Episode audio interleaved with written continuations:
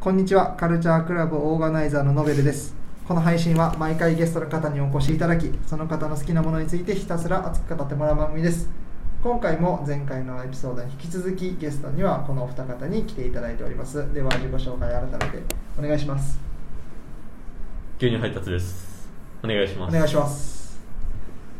こんにちは。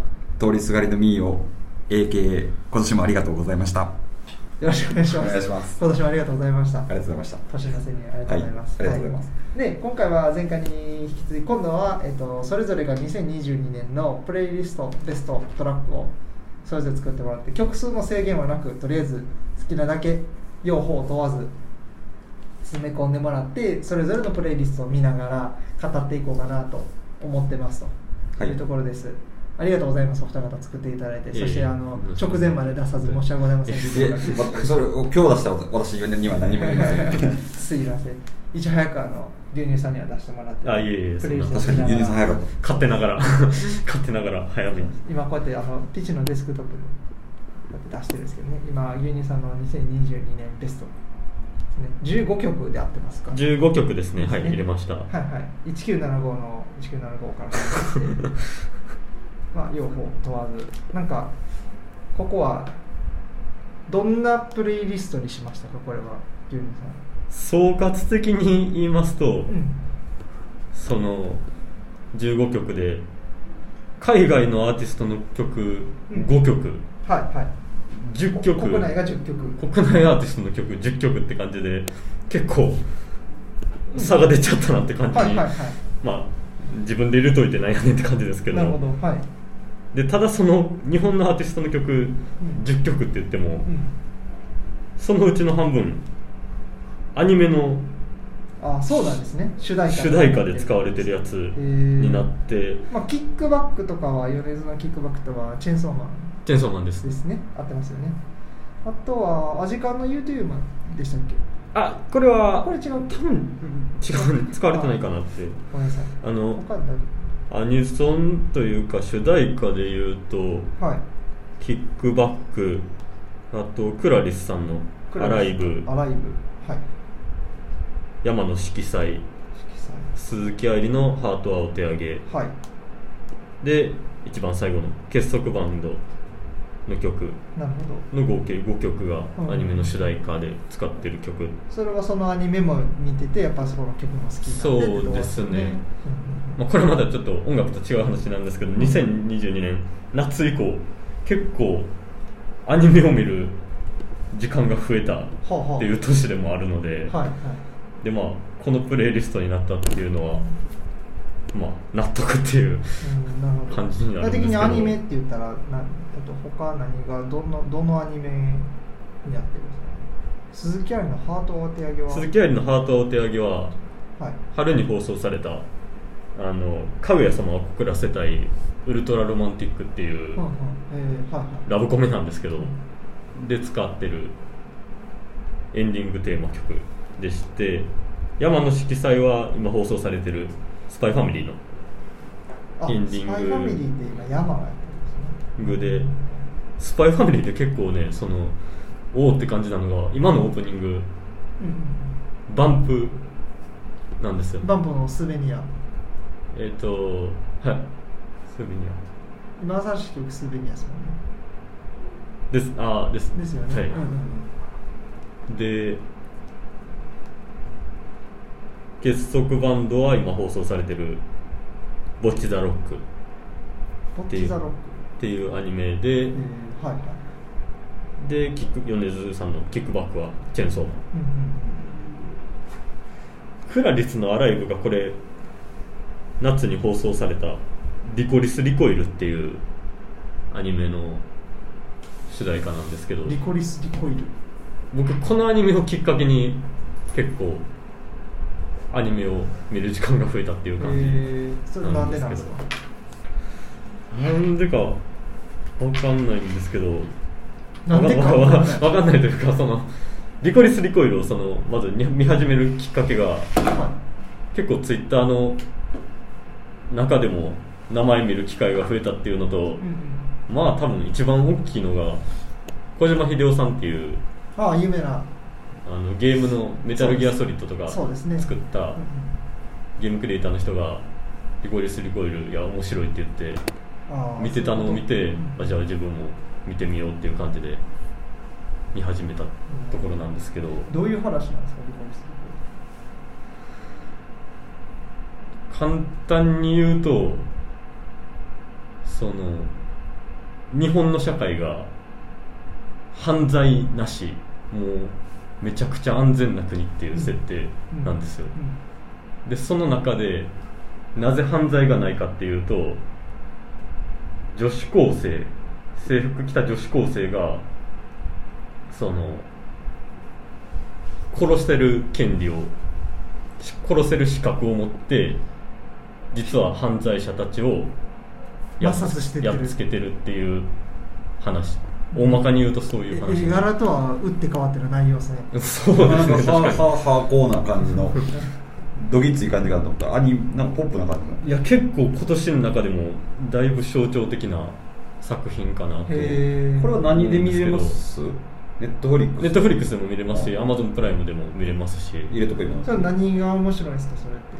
他のアニメとやっぱちょっと違う面白さがあって。違うって結構言われてるんですけどなんて言うんでしょう。まあ話のテンポの速さとかもありますしあとまあアクション面。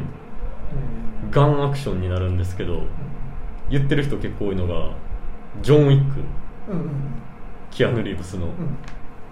あれをアニメでやってるみたいな感じ作画的にも結構褒められる。綺麗です綺麗です。めっちゃ綺麗ですね。本当に。でそのリコリス・リコイルのその制作してるのが A1 ピクチャーズっていうアニメーション会社ではい。が作ってるんですけどその鈴木亜里の「ハートはお手上げ」が主題歌のうん「かぐや様を告らせたい」も同じ A1 ピクチャーズさんっていうところが作っててうんはい。まあもう作画はもうももちろんっていうところのへ作品なので。そうですね。リコリスリコイルもうお気に入りに入れてました？あ本当ですか？見て見てないだけで。いやこれはねどっちかというと普段アニメを見ない人にこそおすすめしたいっていう作品はリコリス・リコイルかもしれないですね、えーその心は何ですか？なんて言うんでしょう。そこまでアニメアニメしてないっていう感じがもうありきたりなアニメの表現というかなんて言うんでしょう。なんか、まあ、さっき言ったそのアクション本格的っていうのもそうですし話のテンポ感とかそうですね。難しいところですねでもなんか。今日帰ったら見ますわ。あ本当ですか？もうぜひぜひこれは。リコリスリコイル打つとか書いてるけど。まあそれこそキックバック主題歌のチェーンソーマンも。チェーンソーマンがまず僕知らないですよね。ジャンプです。絵絵すら知らないんですよ。じゃあ話の内容とかも。全くきっとチェーンソーを持った男が主人公ではないのは分かってます。主人そういうことではないんやろなっていうのは察してますけど。主人公が、あのチェーンソーになります。あチェーンソー何回？合ってるやんけじゃあ。主人公チェーンソー何回？主人公チェーンソーになります。ほんまにそのままなんですね。なるほど。いや。そうスパイファミリースパイファミリーはほら。ヒゲダンディズム？ヒゲダンディズムいやキャラクターの。キャラクターの女の子。アーニャ。はい。アーニャはなんちゃらみたいなセリフでなんかなんかめはいめっちゃあれですもんね。いろんなパロディー出てきてますもんね。そうそうなんかアーニャははい。ハロウィンで仮装してる人がいた多かったですね。いうのを聞いて、はい。アーニャは理解しました。スパイファミリー。そうそう。だからスパイファミリーチェーンソーマンが人気なのはすごい。チェーンソーマンもねどっちかというと普段アニメとか漫画見ない人にこそ結構うん。おすすめって感じの作品です。その普段見ないのにおすすめっていうのはやっぱりザ漫画みたいな展開とか表現というのが少し抑えめでちょっと写実的な部分があったりとかど漫画特有のなんか独特な、ね、会話劇というかってあるじゃないですか、まあ、特にアニメとかって多い。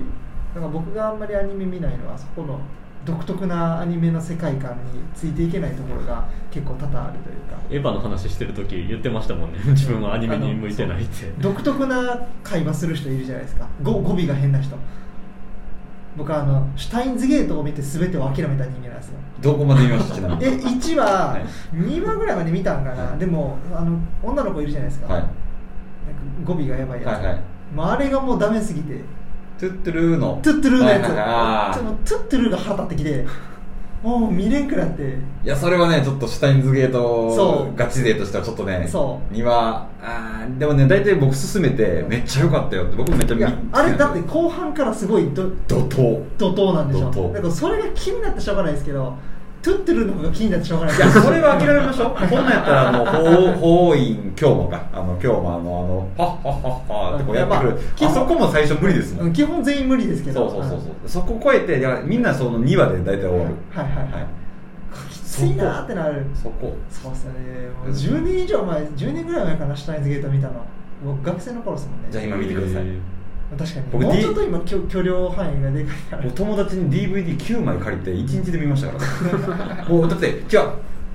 休みの日とかにこう見ようと思ってこれ無理やと思って次の日の朝までもうトイレほほぼ行かずにご飯食べずにもうひたすら見てる。もうあれ狂ったよ。めちゃめちゃ面白いなと思って。まだ見たことないんですよ僕。マジかこれは見た方がいい。じゃあシュタインズゲート鑑賞会します。そしたら一人じゃなかったら見れるでもそれやったらほんまにあれですよ。あの一日マジでそれを見る回みたいなそうそう怒涛のみたいなずっと見るやつ。ああそれでもいいですよ一面白そう日で見終わるんですねでも。怒涛で見たら。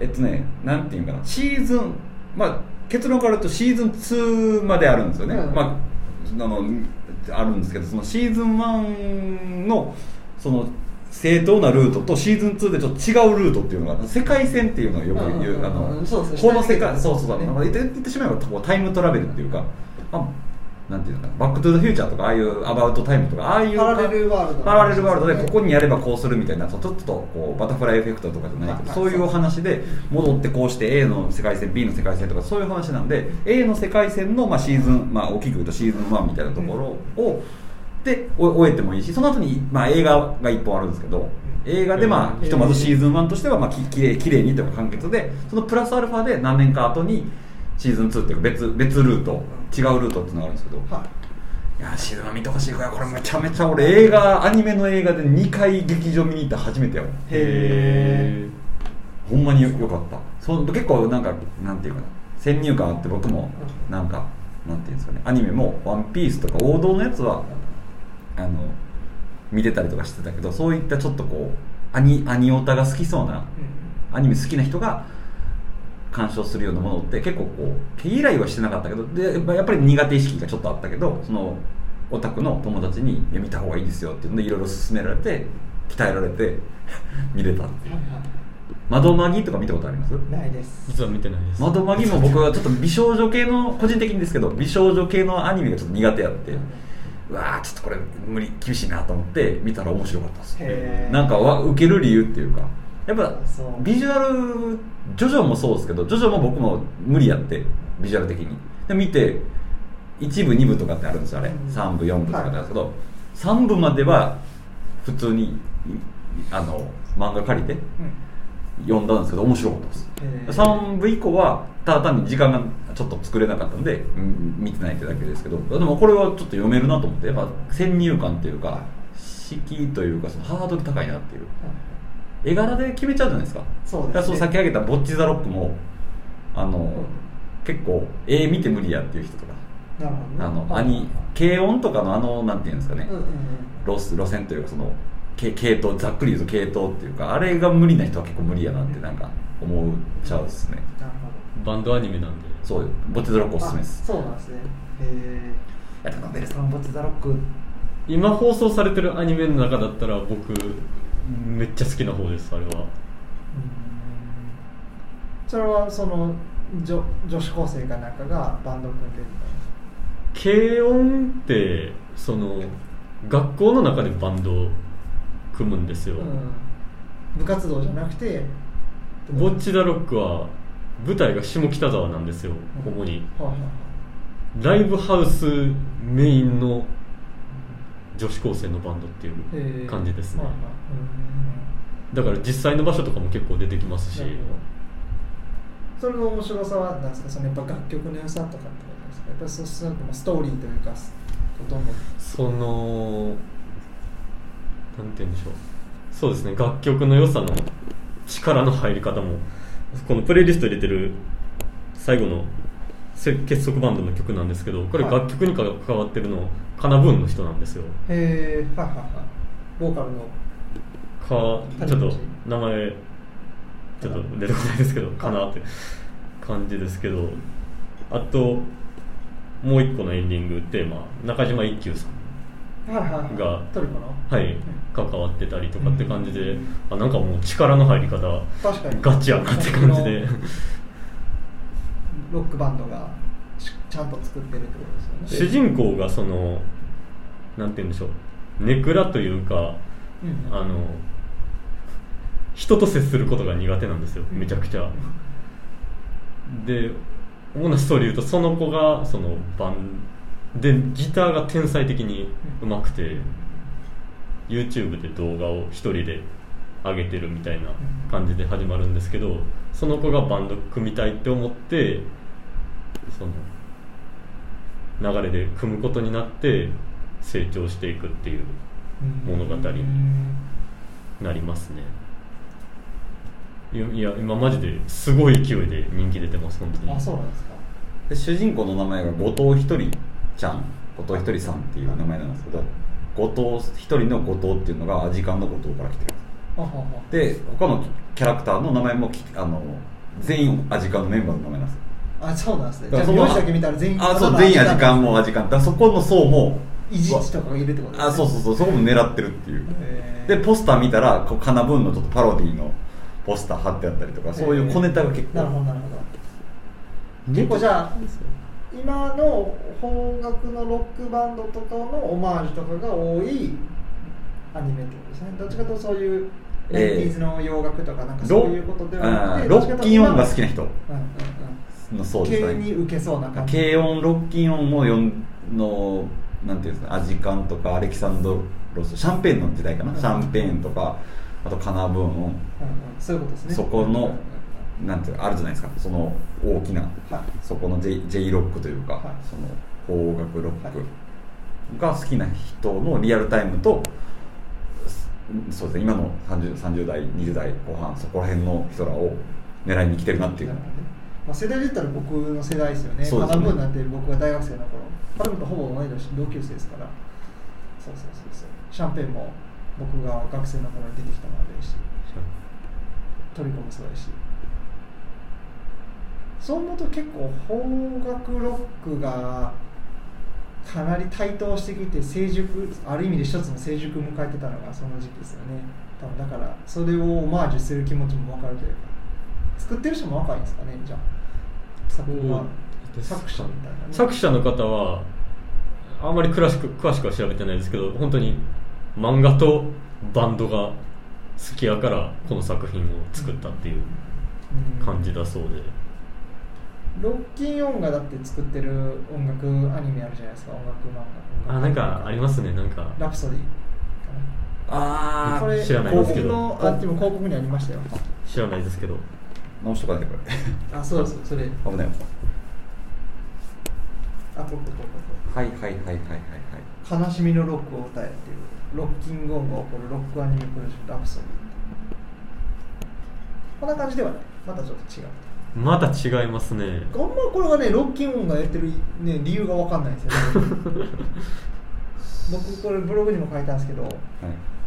ロックを歌う会社がえらい軽々あの軽率なロックの使い方をするなと。別に僕ロックに重みは置いてないですけど僕ロックファンとなるところもないし。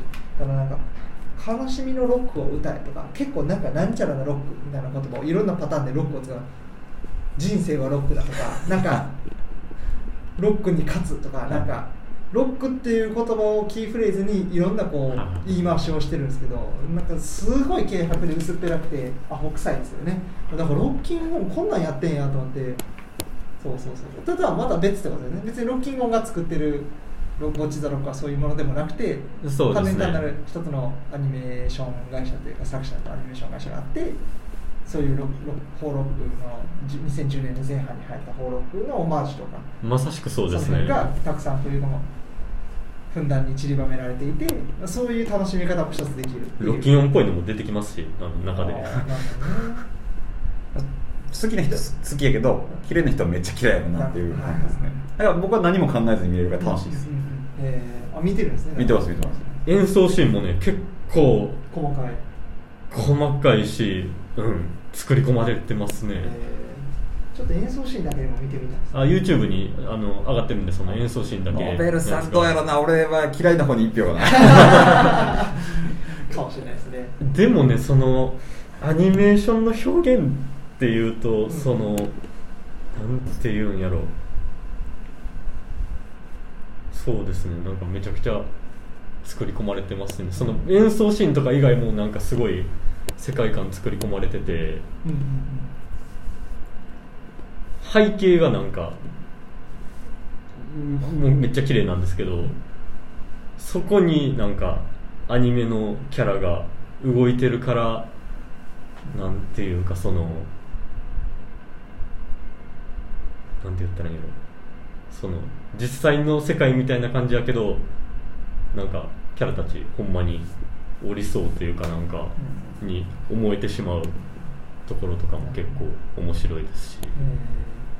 アニメーションやけどもアニメーションを超越してくるようなリアリティと一つのダイナミックさがあるみたいな。なんでしょうね。まあ難しいところですけどなんか僕その今年えこんなアニメの話ばっかりになってますけど。でも多分アニメの話ばっかりしだしたらめっちゃ喋ると思うんですけど。はいはいはい。ああもともとは漫画がアニメになってる。漫画がそうですね、うん。漫画もでもあれですよ。5巻ぐらいまでしか今出てない。全然始まったばっかなんですねですね。それが。ここからではどんどんもなるほど、ね、どんどんバンドとして大きくなっていくストーリーを書いてるですし、そうですね、うん、海外でも今なんかすごい勢いでなんか人気になってきてるらしいです結束バンドはなんか2.5次元とか3次元での演奏とかはあるんですか？いや演奏は多分普通にアニメーションだけってことですか誰かが声優さんが実演してるとか、なんか歌ってるのは声優さんですけど演奏は違うと思います。ああそういうライブとかまだないってことですか？結束バンドでの単独ライブみたいなのはまだない。ライブハウスではやってます。そのその場合は誰がやってるんですか？声優さんが自身で歌声優さんが歌って演奏はおそらく別が別のできる人がやってるっていう感じだと思うんですけど。なるほどね。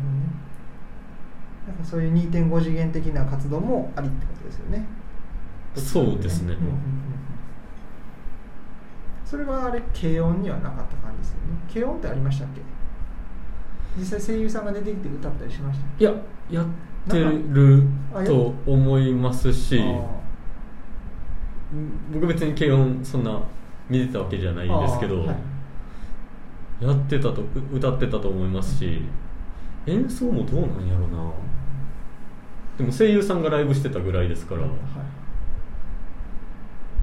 そう力はかなり入ってる大学生の頃音楽好きな友達がみんなそれも揃って軽音にはまりだすから 軽音部のやつらが全員軽音見てるみたいなで当時の僕はもうあアニメデストロイヤーです。お前のアニメに寝返ったのかと。魂を売り上がってアニメなんかみたいなそんな低俗なもの見るんじゃねえっつって昔一人生き取ってた時期ですけど。なるほど。でもあのちょっと好きな曲もあるんで今慶はああ慶応はいそうですそうですそうです結局見てはないんですけど、はい、曲自体いいなと思うのもあるんでそうそうそう。あんまり良くないなと思いますそうそうなんですね。なるほど。なるほどそのアニ夏以降その結構アニメ見る、うんようになって思ったのが例えばこれ持ってますけど「すずめの戸締まり」はい、めちゃくちゃ絵綺麗なんですけど、うん、でまあプレイリストに入れてるキックバックのチェーンソーマンとかもうん。作画めっちゃ綺麗はいはい。でチェーンソーマンはね本当にもう実写にこれ作ってる人がもう言ってたんですけど、うん。もうこの作品はもう実写に寄せるというかもう従来のアニメーションの表現をなんかもう脱却するような作品にするみたいなことを言ってたぐらいなんですけど、はい。まあそのね作が綺麗とかそのそういうのもまあい僕はいいと思いますけど、アニメはアニメーションだからこそできるなんか表現とかそういうのを見て興奮したいなっていうのは結構あって。アニメーションだからできること。例えばで言うと主人公が本当に自転車漕いでるだけの映像やけどそれを下から映してなんかどっから撮ってんねんみたいなところ、はいはいはい。で。実際の映像では撮れないような角度ですね。描き切ることができるから。でそのはいはい。自転車漕いでる周りの木の映し方とかなんか描き方とか。なんかその見ててえこれやばい作画やなって思ったりするところとかに結構興奮してたんで。まあだからそれこそ元で言うとね安野さんの「シン・ウルトラマン」見ましたけどあ 明らかにそのエヴァンゲリオン的なエヴァンゲリオンも結構あるんですよ。それそれどどっから撮ってる絵やねんみたいなうん。出てきたりするんですけど。はいそうですね。だからそういうところで結構アニメ。だからアニメ昔見てる時期もあったんですけど、ん。小中学生の時とかはい。もう全く見なくなったんで久しぶりにハマったって感じ今アニメハマりきってなってるんですけどまあそういう新しい楽しみ方もはい。あるなっていうのともうちょっと喋るとはい。その鈴木愛理が主題歌の「ハートがお手上げ」のうん「かぐや様を告らせたい」うんこれ僕個人的に今年の日本のコンテンツだとトップかなっていう。かぐや様が。はい。コンテンツっていうのはそのアニメーションのみならずドラマとか映画ドラマ別に僕そんな全然見てないですけどはなんかちょっとああまあ今日本代表できるコンテンツちゃうかなっていうその日本のアニメすごいなっていう全くそんなイメージなかったですけどね。かぐや様を告らせたいってあれ実写化もうしてますしてます。よね。キンプリの平ですよね。野君が、キンプリでやってるから申し訳ないけどもうもうよくあるそういう映画。ピンク。そう。もうもうそ そういう映画、もう俺に向けては作られてない。俺なんかに金を落としてもらおうとみじんも思ってない人たちの映画なんやろなとしか思ってなかった。原作は知らなくてそういう映画やとでキンプリと確かか橋本環奈ですよね。だからもう、うん、ファンが見に行くやつねっていう、いや僕も実写見てないんですけど、うん。けどむアニメはそうじゃないと。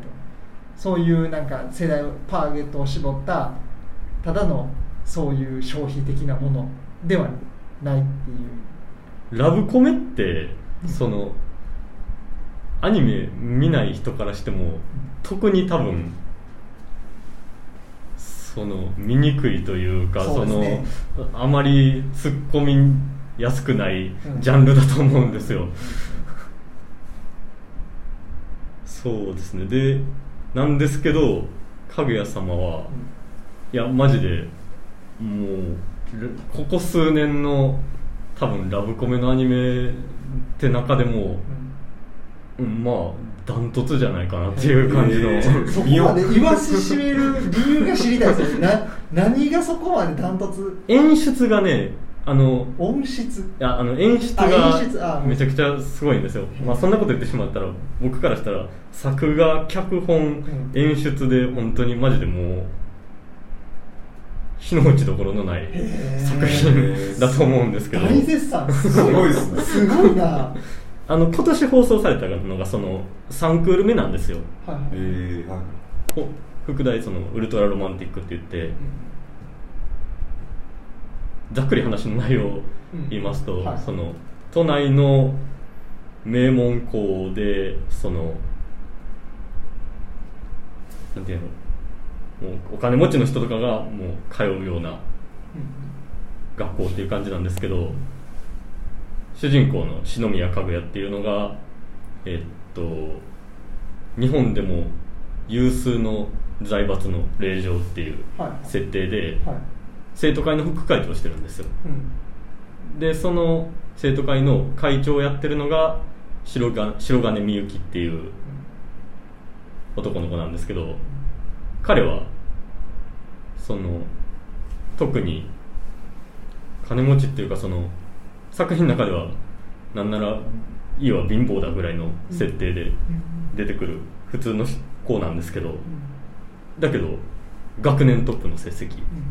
成績でまあせその学校の生徒会の会長っていう感じなんですけどその2人がなんかもうお互いあ私のこと僕のこともう好きなんでしょっていう気づいてるっていうかその感じではい。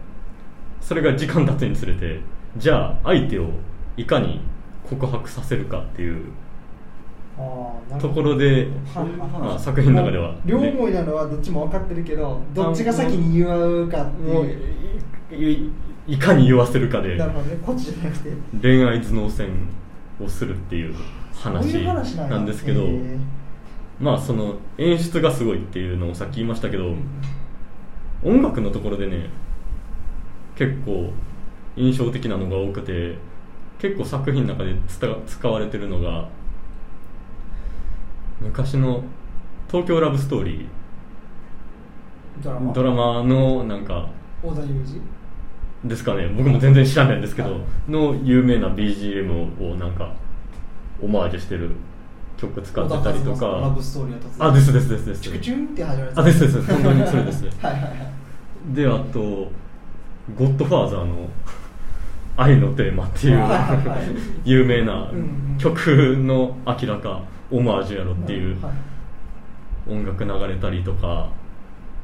あと小ネタも結構多くて僕一番びっくりしたのがその今年放送された第3期の中のとある話で明らかアハの「Take on Me うん。オマージュやろ」っていう曲が出てきて曲だけじゃなくてそれ流してるところの絵が明らかにミュージックビデオ。はいはいはい。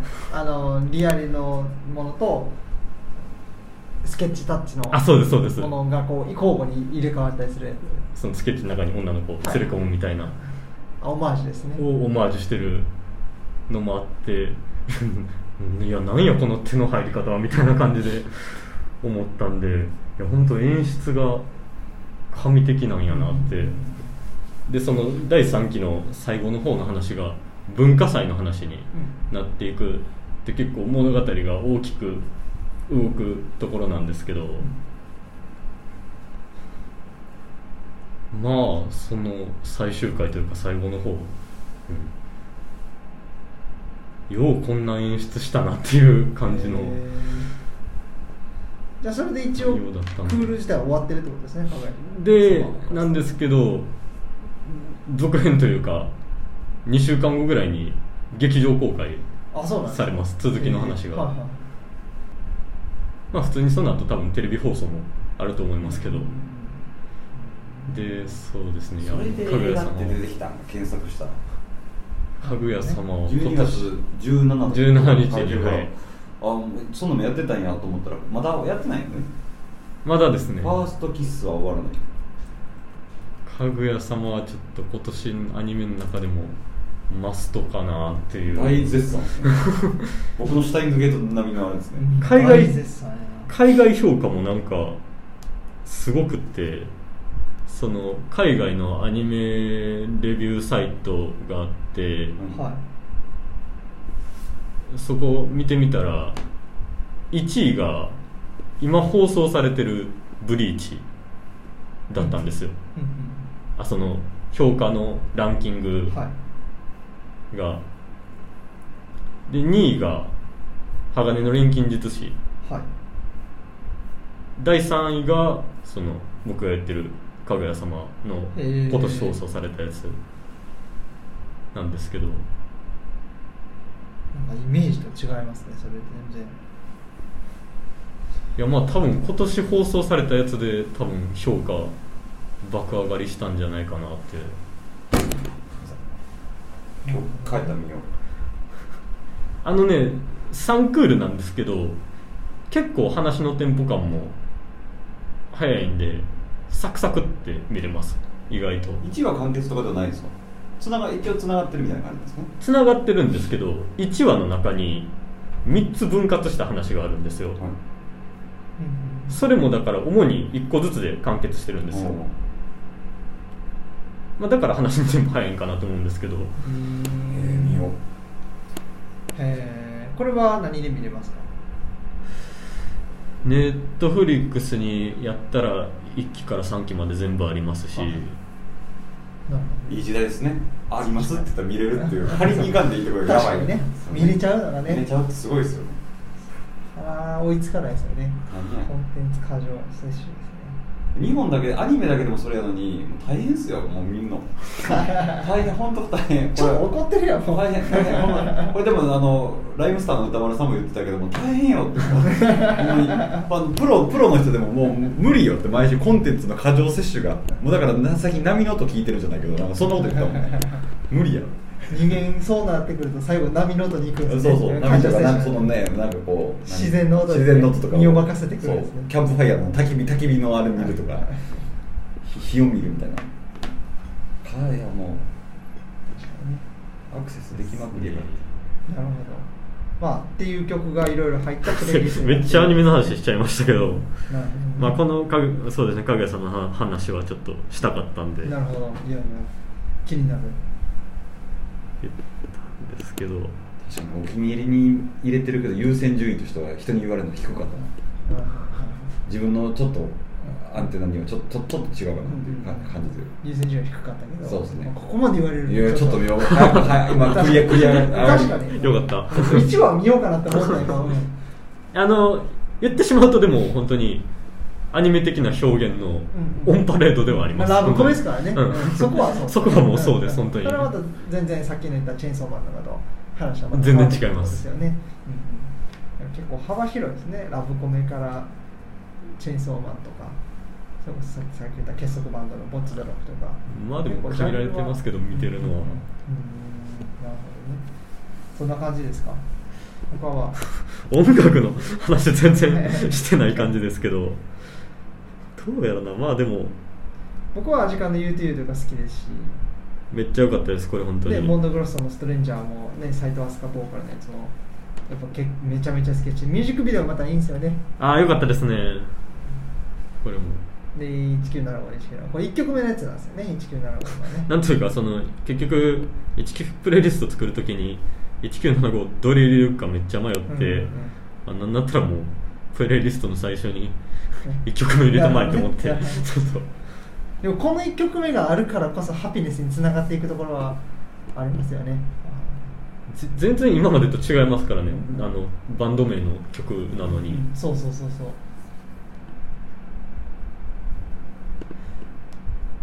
でまあワンオクがはい。入ってるんですけど。ポールズの 2BA もいいしね。あポストマロンのットのやつですね。ですね。これもサマソニで聞いたなやってましたよね。やってましたね。ポストマロンのサマソニで見て思ったんですけどめっちゃ意外やったんがこの人こんな謙虚な人なんやって。思ったより謙虚でしたよね。オラつき度は少なかったですね、アコースティックギターは壊すものの。まあ、決まってるのは間違いないですけど確実に。あれ絶対出る直前まで楽屋で葉っぱ吸ってたでしょ やっとったでしょあれ完全に。海外も。ちょっと出てくるの遅かったですからね。絶対ね決まるまで待てっつって。っていうかあの時始まる前めっちゃ歓声やばくなかったですか？僕うん。ワンオク終わって一回テントエリアミオさんたちと一緒にはけたんですけど、まあ、ちょっと疲れたしポストマローン別にここから見てもええかなってちょっと思ってたらまだ多分本人出てきてないし暗転もしてへんのにオーシャンステージの方からうわーって歓声聞こえてきたんで あちょっとこれはやっぱ行かなあかんって思ったんで。ただ事じゃないと 急いで行ったんですけど。確かに確かに。熱量はすごかったポストマローンは。なんかね本当そうそうサマソニの2日間どっちもちゃんとこうラストバッターがめちゃめちゃ熱一番熱量高かったっていうのは、ね、うまくいってたなっていう。今年だからサマソニはほんまにある意味完璧ですよ、うんうん、客、うん、お客さんの乗り入ってる収容人数含め。であの世間的とか社会的とか、ね、世界的なトレンドとかの流行りとかも含めてもうなんていうの？ですかね。日の打ちどころがないというかもう結構みんな満足率高いじゃないですかね。いや今年のメンツはほんまにすごい良かったっていう、うん、なんかだから悪口聞かないですね。小林さんまさんに関しては。サマソニが、まあ、勝ち負けって言い方は好きじゃないけどサマソニ勝ちやなっていうのめっちゃ聞きますし、全然世界のフェスと比べても。そうそうそう。だからねフジロックもそうだし他のフェスもそうだけど今年のこのコロナで、まあ、来年の状況がねどうなってるか分からないとしてもどう復活というかどうもしくは下っていくのか含めてどうなんのやろなちょっとね不安と期待が入り混じっていくっていう感じですよね。ちょっとだけワンオクの話いいですよしてもいいですかもちろん。でまあワンオクの曲もプレイリスト入れてますけど、はい、まあアルバム自体もすごい良かったんですけど、はい、なんかその今度ミューズと一緒にアメリカツアー回るんですけど、なんかそれでで本人たちもついこの間までアメリカでツアーしててって感じでなんかワンオクがすごいなんかようやく海外でのなんか本当の意味での成功がなんか見えてきてるんかなっていう感じがして。でまあ例えば藤井風とか、まあ、今回この米津玄師の「キックバック」もですけど海外でめっちゃバズってる曲とかもあるじゃないですか。だけどなんかワンオクは本当に56年前ぐらいから海外でツアーもするようになって地道に重ねてきた中での結果がようやく本格的に出だしてるんかなってところがすごい思ってあんまそこら辺を触れてる人が僕見た中ではそんなにいなかったんでもっとそこを言言及されてもいいのになって思いました感じ。なんかワンオクって成功すればするほど日本から遠日本のファンから遠のいていくというかなんというか受けが悪くなっていくまあずっとそうですけど。僕のそのそもそものワンオクの入り自体が、アルバムでいうと「35」っていう、はいはい、あのマイティロングフォールとか入ってるアルバムなんですけどなんかもう最初それでワンオク知ってあんまり前情報なしでアルバム聴き始めたらえ？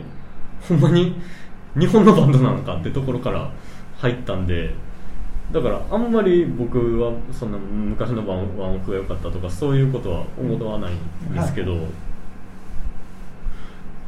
だからそれがあるからなんか今のワンオクとかも全然受け入れれるというかなんかまあ、うん、どんどん行ってくれって感じで思いますね。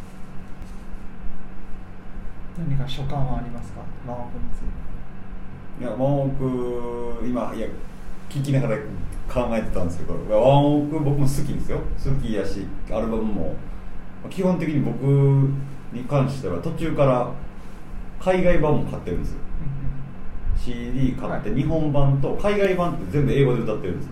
英語でそれを聴き比べるぐらいにはワンオク好きやし何回もそれこそサマソニでガラガラの時のワンオクも見てるし、大阪城ホールの単独も2回見てるしなんか他のフェスでも見てるんですけどやっぱりその好きな人と嫌いな人とえその海外と日本との温度差とか売れ方とか見てたらすごいあれですよね。今ドームツアー決まったじゃないですか、はい、やけどなんかいろいろとこう、まあ、そういうなんか騒がせるっていう意味ではそういう意味ではほんまにロックバンドなんだなっていうあんなロックじゃないとかっていうのを言われたりとかもしてますけどなんかこうめっちゃ嫌いっていう人の意見もなるほどなって思う部分もあるしめっちゃ好きっていう人のなるほどなって思う部分もあるし今回の声出しの件あったじゃないですかその先のこと含めて、はい、あの賛否両論、ハイハイドさんラルク・アンシエルのハイドさん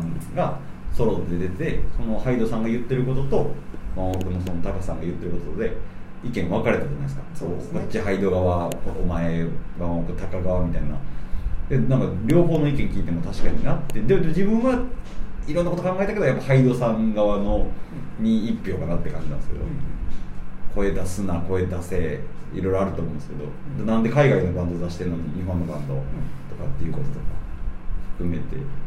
まあでねちょっとプライベートでもいろいろとこうガーシーの件だったりとか、あのごぼうの党のの政治的なこととか結構自民党のこととか のこととか黒い関係とかそういうこととかスキャンダラスなこととか含めてもうロックバンドなんかなっていう芸能界的なこととか含めて。で僕も今日あれですね昔のワンオクの方が良かったっていう人もおるけど僕は牛乳さんと同じで後後期というか、最近のは僕の方が音とか好みとしては好きやから、うん、サマソニでも今回見見ましたけど、まあ、ま満足って感じですよね。まあいろいろとでもなんか一筋縄ではいかない感じですよね。どうなっていくんですかね今後。でも海外志向のもともとバンドやから海外で普通にツアーして海外で受け入れて、まあ、多分グラミー賞取るっていうのもあの BTS とかじゃないけどチームとかねあの人らアミューズやから。そこの視野をなんていうんですかね想定していろいろと動いてチーム組んで、海外のそのプロデューサーとか入れてコネクション作ってでポストマローンとサマスニナとなんかお酒飲んだりとかしてたじゃないですか、だからそういうコネクションとか交友関係仕事的なこととか含めてほんまに世界を取りに行こうとしてんねやろなっていうのは感じますよね。だからなんか海外のアンチが増えるっていうのも本当に分か分かる部分があって海外でライブやった時に日本のファンが日本の女性ファンが最善によってな何回もツアーアメリカのツアーとか回ってるのにいつも同じ日本の海外の、えー、海外にも日本のそのファン追っかけのファンの人らがおってその人らに対して苦言をこう言った時があってそれで結構日本のファンからは「何やねん日本のファン大切にしてくれへんのかよ」って言うんで結構アンチ増えたみたいな。とかも友達からも聞いたし、うん、でもまあ海外もね、目的としてはそれはロックロックやっててロックの本場とかっていうことを考えたら輸入の文化やから海外で受けたい売れたい認められたいって思うのは憧れとしては当然なんちゃうかなと思うから僕は別にいいなと思うけどどうどうですかね？世界を世界を取れるのかっていう世界を取れるのかってここでの世界を取れるのかってきっとビルボード1位とか多分あのそういったグラミー賞とかっていうことになるんだろうけど。まあ、だとするならそれは難しいと思うんですけどね、うん、やっぱジャンル的にもそうだし何か大きく流れが変わらない限りまあ僕の音楽ジャンルではビルボード1位って何かやっぱバズバズりがない限りは難しいですよね、まあ、まあ、ミューズと回ってるって言っても、まあ、ミューズもミューズでねそこまで今はもう時代を握ってるようなバンドでもないというかまあまあ握る必要もないんじゃないですけどああそこまでいけば。まあ、出せばイギリスの国内では1位取れるバンドですけどね、まあ、そこで一緒に回ってるってことやから。まあ、だからって1位 1, 1位とかもちろん売り上げがすごいとか旬旬とか流行りとか大事やしそれが悪いわけではもちろんないけどそれが全てではないとはもちろん思うから、あのね、別にイギリス1位ってすごいことやしイギリス1位で1位でいいじゃない日本1位でいいじゃないって思うけど、うん、海外志向とかいろいろな考えとか流れとかもあるけれども。でもまあ本人らのこととか、まあ、それはまあ僕がビルボード1位とかだったらおおってやっぱ嬉しいっていうのはきっとあるやろうしなんかねそこは言ってほしいなっていう部分もあるけど確かにどうなっていくんですかね。でもなんかほんまになんでしょう。時代のバンドやなっていう感じなんですよね、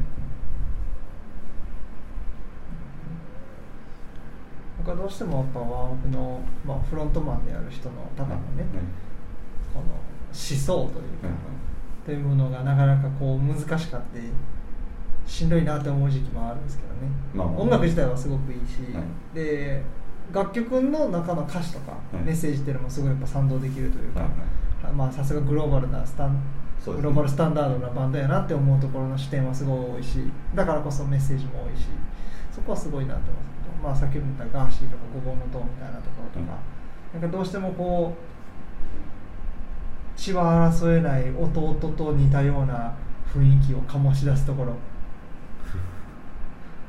なんかもう弟がほらもうタカのダメなところのニコゴリみたいなあの感じじゃないですか。もうあの人間の姿をした悪魔みたいなやつ 誰とは言ってないですよ、はい。うん、弟がいるらしいんですよね、はい、有名人か知らないですけど。そうそうそう。なんかすごく自分エゴイズムの塊というか。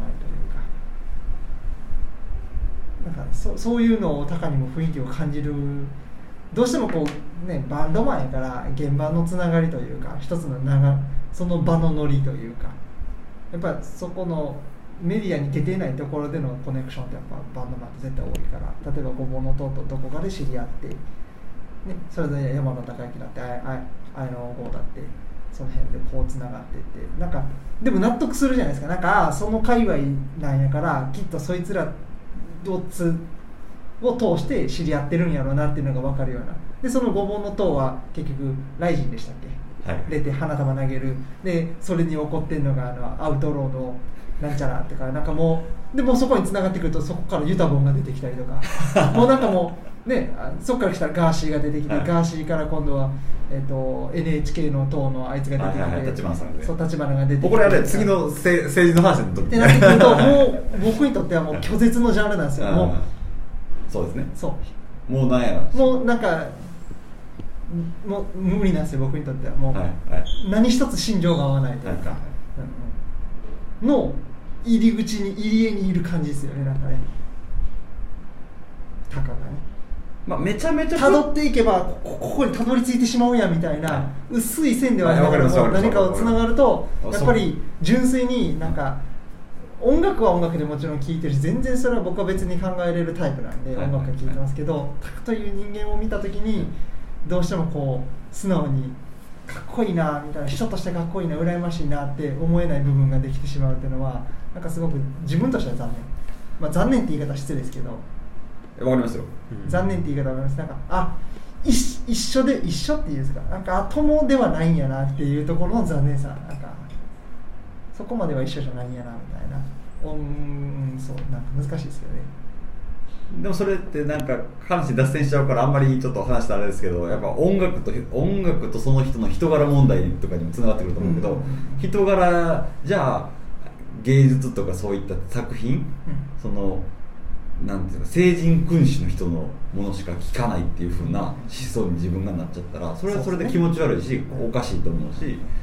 そこまで気にする必要ないと思うんですよ、でもただやっぱり人柄って大事だなって思う部分もあるしそ,、の人のキャラクターとか魅力とかもあるけれどもやっぱりなんかこう、まあ、勝手な自分の物差しでこの人はこうやからああやなって思ってて勝手に裏切られたみたいなね。なんか例えば不倫した浮気した。って、まあ、社会的にあかんとされてることでそれをからちょっとちょっと社会の常識から外れてしまったために絶対聞けへんみたいなっていうのもそれはそれでちょっとその人の意見は別に尊重するけれどもあのそれはちょっと狭視野が狭いというかなんかそれでなんか全否定みたいな感じになって絶対ダメみたいになるのも、まあ、もっと言えば薬物やって作品販売停止とかっていうのもそういうことにつながってくる。なんか潔癖社会じゃないけど漂白社会みたいなことにつながるからそこと作品と分けて考えないといけないとは思うけどでも自分もそのおっしゃるように なんでいきなり手になって おっしゃるおっしゃるように。や僕もとあるねシンガーソングライターがめっちゃ嫌いなんですけど、それはもう嫌いって言ってるんですけどやっぱ曲聴いて最初いいなと思ったんですよ。ああいい感じやと思って調べたらあの女性関係が出てきて女性関係僕は個人的にはあのなんていうのかな遊び方っていろいろあると思うんですけどなんかきれ言い方はちょっとあれやけど綺麗な遊び方汚い遊び方ってあると思うんですよ。なんかこう品があるというか同じ例えば男遊び女遊びしてたとしてもなんかそういう不倫浮気してたとしても何かしらのそのまあそれ難しいところではあるけどなんかこうき綺麗さというかそういうのがあると思うんですけどなんかそれの人は遊び方がめっちゃ汚かったんですよ。それでそれを噂とかじゃなくて動画で見てしまってで実際にその告発じゃないけどメールの文章とかで見てしまってもうこれはもう逃げようがないなっていうのを知った時にうわ無理やってなって聞かれへんっていうのが今も続いてますねででもそれって作品と関係ないっていうさっき言ってた自分の作品とそれを分けないかんっていうか知識考えとしてはそういうふうにあるけど気持ちとしてじゃあできるかって言ったらできへんところもやっぱそれ含めて自分の人人間っていうか自己矛盾を自己矛盾を抱えたまま生きていこうと思って。そうですよ、ね、そこで割り切る必要ないんやなと思って、うんうんまあ僕のこともそうケやけど。ースバイケースになってくるってことですよね。そういう思想は確かに別っていうの考えはあるけども、はい。そこ別にはできない人もいるし別にできて聞ける人もいるしっていうのは別にそこでダブルスタンダードになったっていいじゃないかと。自分の中で、ね、そこでなんかなんていうかな。まあ綺麗めっちゃ綺麗に固くなにその自分の意思を通していやそんなん一人の女の人を一人の男の人を愛するのを貫いてる曲しか聴かれへんみたいな感じで言うスタイルもいいのかもしれないけどそうなってくるとなんかちょっとしんどいと思うしそうなってくると世世界の見え方みたいなのがもう全員敵やみたいなのになってくるそういう思想になってそうですね。きがちというかなると思うんですよね。だからそれってあんまり精神衛生上良くないと思うしね誰しもが、まあ、ある種こう罪人というかねそうですね。その間違えると思うしだからなんかそういう子でグラデーションがあると思うからそのい一部ビーズのそれこそ一部と全部じゃないけど愛し抜けるポイントがそれだけあればいいのにじゃないけど一部を見てその人が全部って思ったらあかんなっていう、うんそのね。そこそれはそれ。これはこれっていうある種の分けるところっていうのは大事にしておかないとっていうのはなんかワンオクのやつは僕もでも思うところはワンオクそらありますよ。なんかその自民党の話とかもさ後で宗教てか、えー、と政治の話でも話しますけどん？って思うところはあるけど。まあねじゃあ弟は撤回します。おまあ思うところあるけどでもそんなん言ったらねなんかこう結局自分も言っておきながら今考えながら話してますけどこう気をつけなあかんなっていう。そうね。この人はこうやからってレッテルを貼それはお互いにね。そうそうレッテルを貼っちゃう。僕だって僕だってそんな言う言われてやっぱりレッテル貼られて「いやちょっと話聞いてよ」ってなってるのに「いやミーヨさんはこういう人やからまあこういう思想心情で」とかっていうのに話してもないのにね勝手になんかこう悪いように思われたらやっぱいい気持ちせえへんしでもそう思う自分が思うってことはやっぱ人に対してもそれをやったらあかんなっていそうですね。ん。っていうのは心がけたいなっていうのは思うね。い戒めとしてね。戒めとしてねうですね。あーだその、まあ、僕のタカの話やとそのアルバム出た後にヤフーの記事かな。で、うん。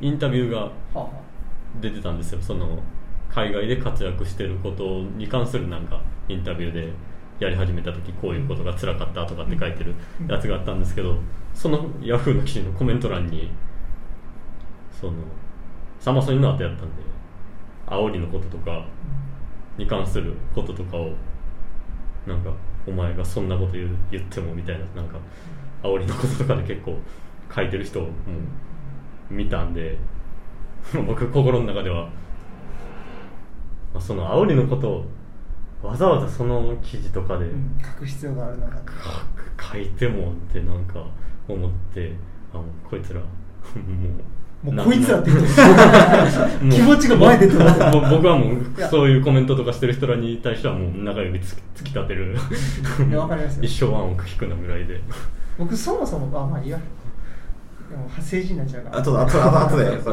そうそういいっす。わかりましたこの話をちょっと整理した。より深いところで入っていくわはい。はい、ということで、はい。ジュンさんプレイリストどうですか？今でもう1時間です。次これこれも切って次でちょっとみよさんと僕のプレイリストを半分半分半分ずつぐらいでシェアしてこう。やっていきましょうか1時間以上聞くの大変だと思うんですよね。多分通して聞く人いないと思うんですよ。いや意外とヘビーなリスナーは聞いてくれてるって言ってくれるいいいですよ。でもで結局これもだってだって僕ら別にプロじゃないからこれ熱熱量が伝わればいいからそうですね。なんか小綺麗にまとめようと思うと。だって僕らのこの売りこのポッドキャストの売りってたどたどしさとか素人っぽさとか、結局熱量じゃないですか、でそれでいやきなんかねその専門的に知識がどうとかこうとかそれは評論家の人に任せて僕らはあくまで自分らでお金を払って自分らで一生懸命現場に足を運んで自分らで時間作って映画見て本見て会って話してっていうところが売り絵なわけやからそれはもう別に受けようが受けまいが関係ないですよ。そこはガオとしていきましょう。そうですね。おっしゃる通り大事大事。そこのをブブレたらフェーズ1で学んだことはそれですよ。そういうことそうそうそう。じゃあ一回ここで切って、はい、次また次。ベスト回で、はい、はい、続けたいと思います。はい、じゃあ今日はありがとうございました。ありがとうございました。ありがとうございました